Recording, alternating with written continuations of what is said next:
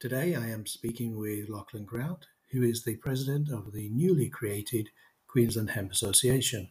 Lauchlan has been building Australia's industrial cannabis industry from seed to shelf since 2013. He is focused on developing successful hemp farmers as the foundation for a successful hemp industry. We're here today with Lauchlan Grout, uh, President appointed of the Queensland Hemp Council. Good morning, Lauchlan. How are you? Good morning. I'm well, thank you. How are you? It's a pleasure to be uh, part of this today. Thank you. That's great. So tell us a little bit about the association and uh, what your aims are and what your plans are for the association. So the Queensland Hemp Association um, has been running, I guess, officially now for just over a month. Um, a bit of background history uh, Queensland's the last state in Australia to form um, a collective, I guess, consciousness and a group for our industry here, uh, for the industrial hemp industry here in Queensland. Every other state has been quite uh, proactive um, in forming um, their, their, group to obviously tackle industry challenges that each member in those groups are facing. Um, we have had uh, an association in the past. Uh, the structure, although it wasn't, I guess, professional enough to uh, keep up with the growth of the industry, um, so that slowly dissipated away. But more recently, we've found a huge need to represent uh, our industry and the members are part of it, such as you know, the growers, the processors, and the researchers. Um, to all have a collective voice so that we can change different regulations that might be hindering uh, the industry's growth and, and progression. Um, but it also allows us to uh, collect information um, and issues that, that people are facing that we may be able to help internally, um, or we may be able to uh, fund to research to adapt that process to, to remove the risks of failure for our members. Um, so it's it, it's like any commodity industry when you have a, a collective group of, of people trying to achieve, or, or, also businesses trying to achieve a similar goal. Um, and those goals become easier to achieve uh, once you have numbers in your in your association. So that, that's pretty much our our, short term goal, um, and that's been how we've we've recently formed the association to give some indication of how large is the association? So at the moment, uh, we've got about 25 members. Um, they're all majority companies. Uh, we've only got about three or two to three guests that are uh, non-industry related, but are uh, associates and supporters of it. Um, so it, it's it's although it is only a month in, um, you know, you, we have associations we don't have, but Queensland um, uh, associations partners such as the New South Wales, uh, Victorian, and Tasmanian hemp associations have you know, well over 100 members, um, and they they're working quite successfully with optimizing different state regulations to allow you know, uh, further primary processing, you know, things to be done to the plant which previously weren't allowed due to uh, you know, some regulations that, that had some wording that didn't allow them to conduct some activities. So now, you know, we're seeing a lot of proactive change uh, within state DPIs due to the fact that there is a, a collective group trying to achieve, you know, similar goals. And so that, that'll be our, I guess, our goal definitely for the Queensland Hemp Association is updating uh, certain uh, DPI regulations that are you know, currently, you know, as I said before, hindering some growth and also some progression that can happen quite quickly, uh, but can't happen with those things in place. And potentially, then, and obviously, we're just talking about Queensland, not Australia as a whole. Potentially, what could hemp bring to the economy and environment of, of Queensland in particular? Look, I think it it has a lot of interesting uh, beneficial facets that it can bring to many different points of the supply chain across many different industries uh, and products and customer bases.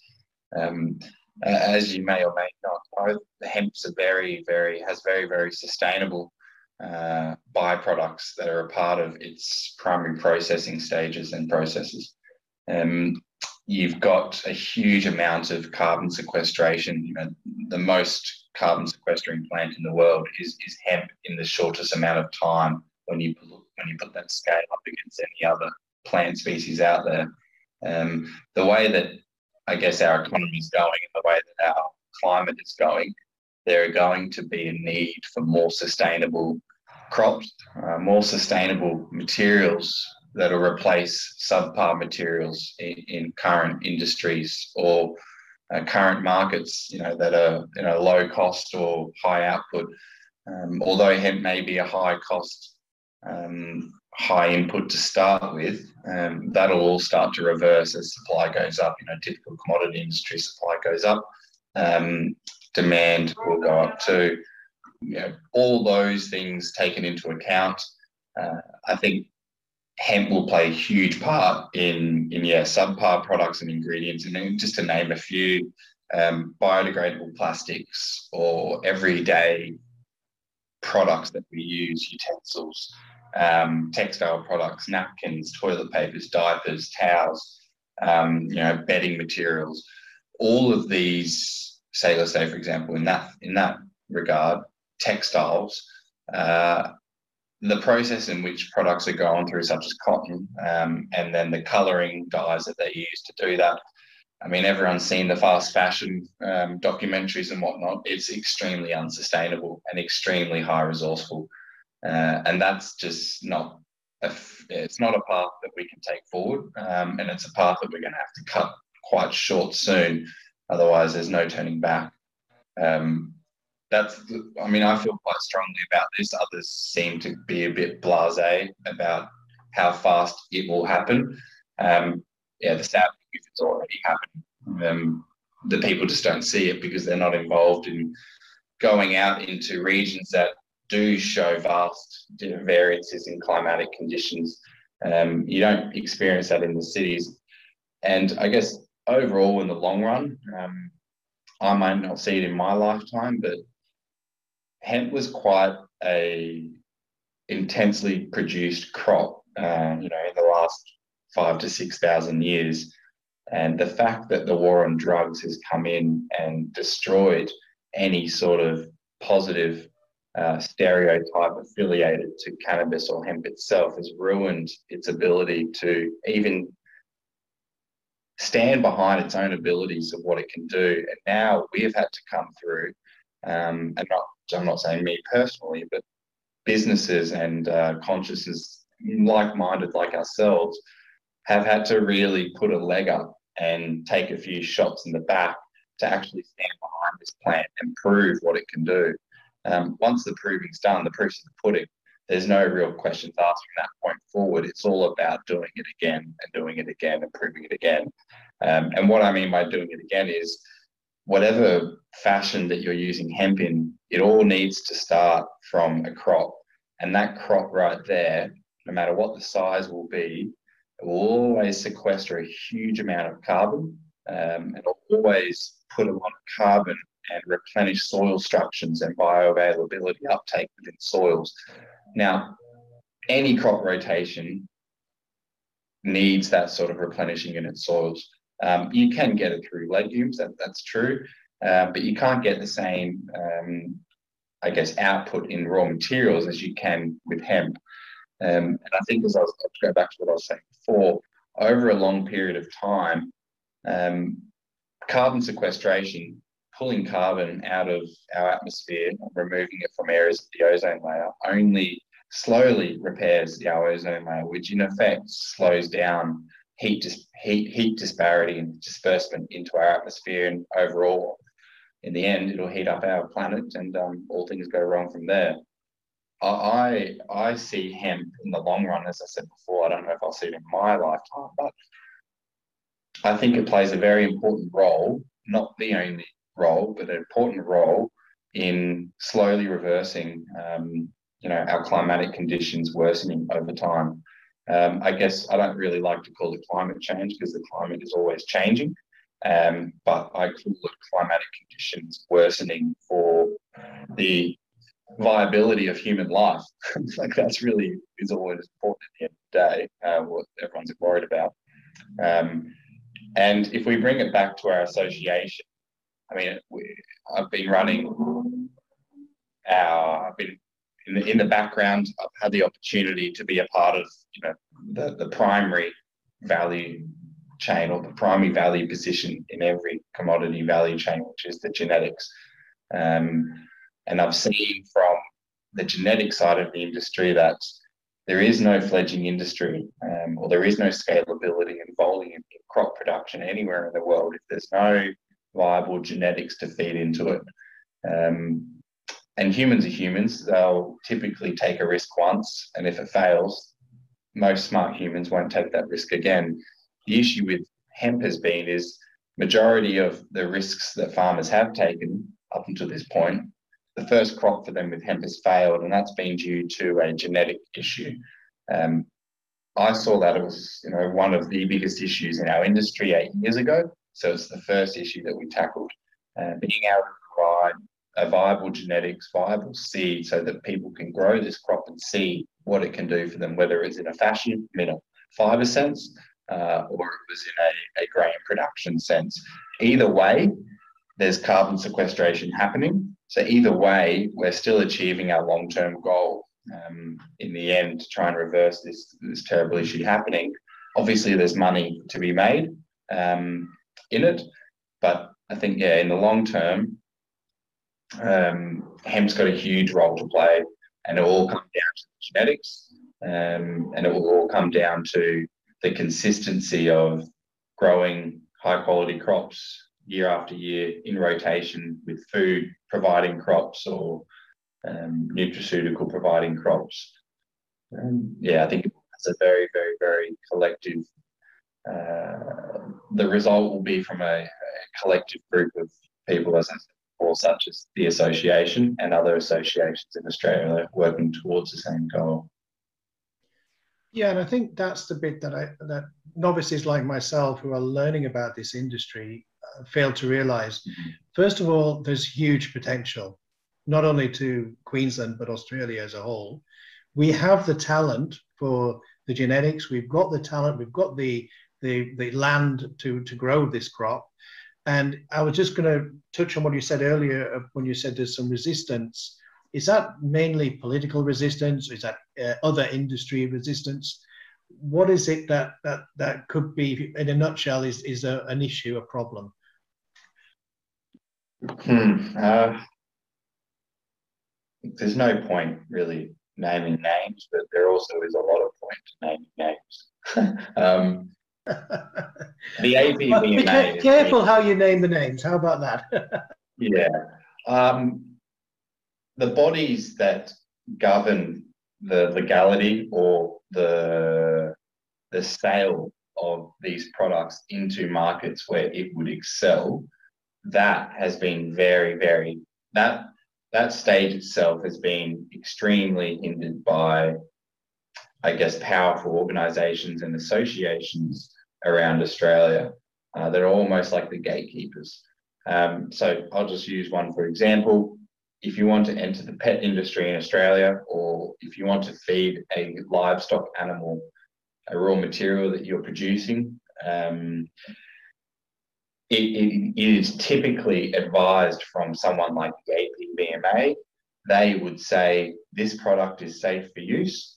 Um, or if you're not making claims on that product, like, you know, you're not saying that this dog chew will cure cancer within seven days, then you can sell that dog chew.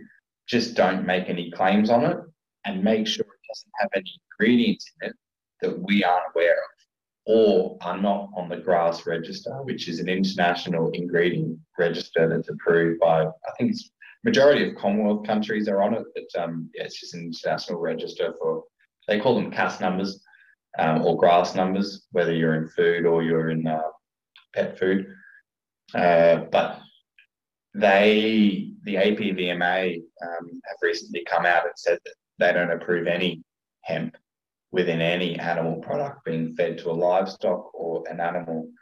Um, there was no real reason until recently where they figured out that there's no level of detectability for THC within animals that are going through to human consumption. But they made that hindrance or that issue across the board. So it doesn't matter if it's a pet, doesn't matter if it's an animal that's not going through to an abattoir, it doesn't actually matter at all. If there's hemp in it, we don't want it. Um, and it's things like that where there's no explanation, uh, there's no data behind that reason. Um, and it almost just feels like there's been two people who have sat down for coffee and something's pissed them off that morning. So they've said, no, no more hemp for anyone. Um, and we have absolutely no control over those things. Uh, I don't really know what sets it off. Um, I do understand that hemp is still quite a new product for people to feed livestock or, or pets. But if you want to make an issue about it, like how about you know get off your ass and go and have a look at what the actual effects of hemp feed are on yourself or your animal, um, and you will learn very very quickly uh, that majority of the hemp products out there that are being sold to pets have zero percent THC in them.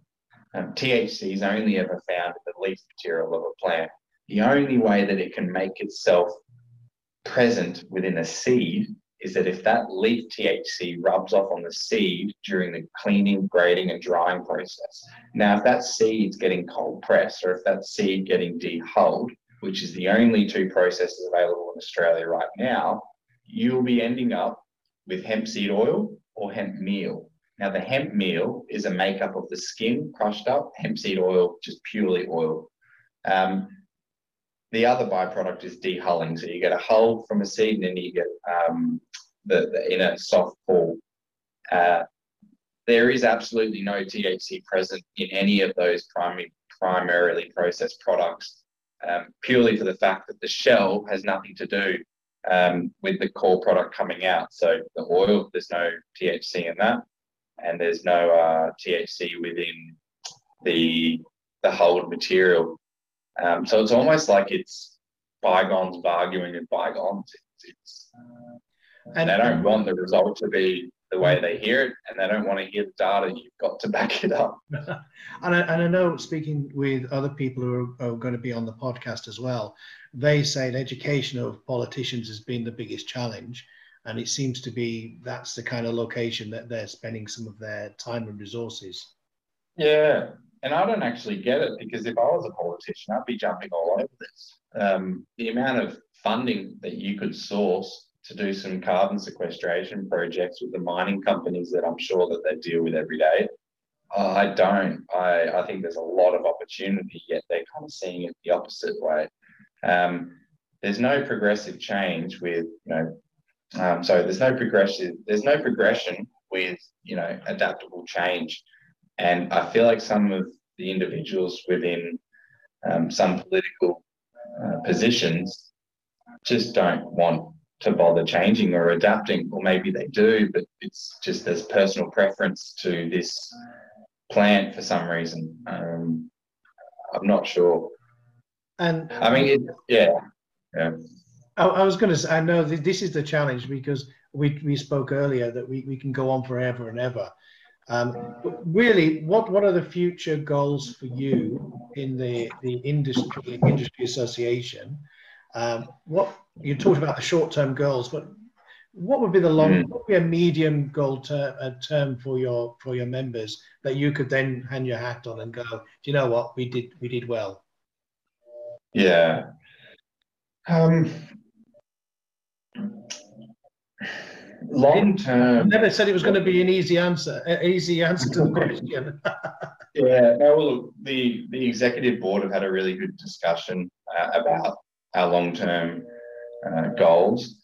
I think the ongoing maintenance of a state's industry is is one, I guess, long term proactive process that we're going to be always, um, always, always, always improving, and that's uh, researching new chemicals and also treatments available for seed um, to continuously adapt with the industry and also with the um, I guess the, the biology of, of hemp itself and the way it grows in Queensland. And uh, the diseases, pests uh, that we face, we always want to be researching um, and reviewing either old, new, or current chemicals and engaging what effect they have on the plant. Um, you can't actually do that, or you can do that privately, but then again, you're going to be paying for all the work yourself so that everyone else in the industry can use that chemical because you've gone through the hard yards of testing if it's good or not. That's typically what an industry body would do. Um, and we have a farm gate or a harvesting royalty on all our growing members.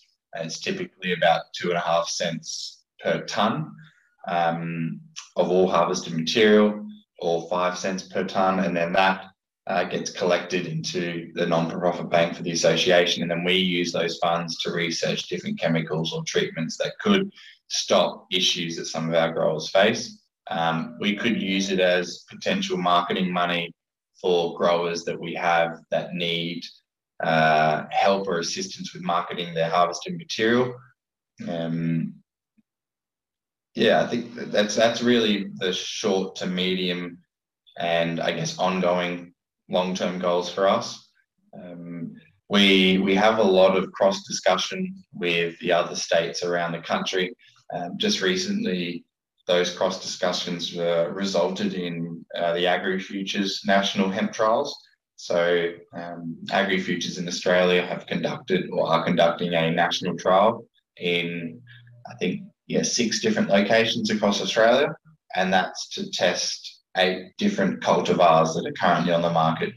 And so that's just to get a bit of a collective national data uh, log going for what varieties are out there, what's working, and where they work. Well, thank you. For so yeah, that, that's just one thing. Yeah. Well, thank you for that, Lauchlan. We've come to the, the end of our time. What's what's the best way to get information and get in touch with the council? I so contacting uh, either myself at uh, Lauchlan um, Grout at the Australian Hemp Council, or even if uh, contacting. Um, see, we haven't got a website up at the moment. That's still under construction. Um, but there's good things to come. Uh, just a small amount of time. But if anyone wants to get in contact, just yeah, please contact my myself um, or uh, Tim Schmidt from the Tasmanian Hemp Council. Uh, Tim is the chairman of the Australian Hemp Council, which is the national peak body, um, and he will be able to pass on any contacts through to me as well. Well, thank you for that, Lauchlan. And we also have uh, details on our webpage, which is the, the hempcollective.com.au, and we'll certainly have your information on there as well. Lauchlan, thank you for your time. I, I, I can see this is not going to be the last time we speak. There's a lot that you uh, you you know, and and I cannot wait to mm. get more information out to our listeners. Thank you, Lauchlan, for your time. No worries. Look forward to uh, catching up again. Thank you. Thank you to Lauchlan Grout of the Queensland Hemp Association. The association contact details are on our website, which is thehempcollective.net.au.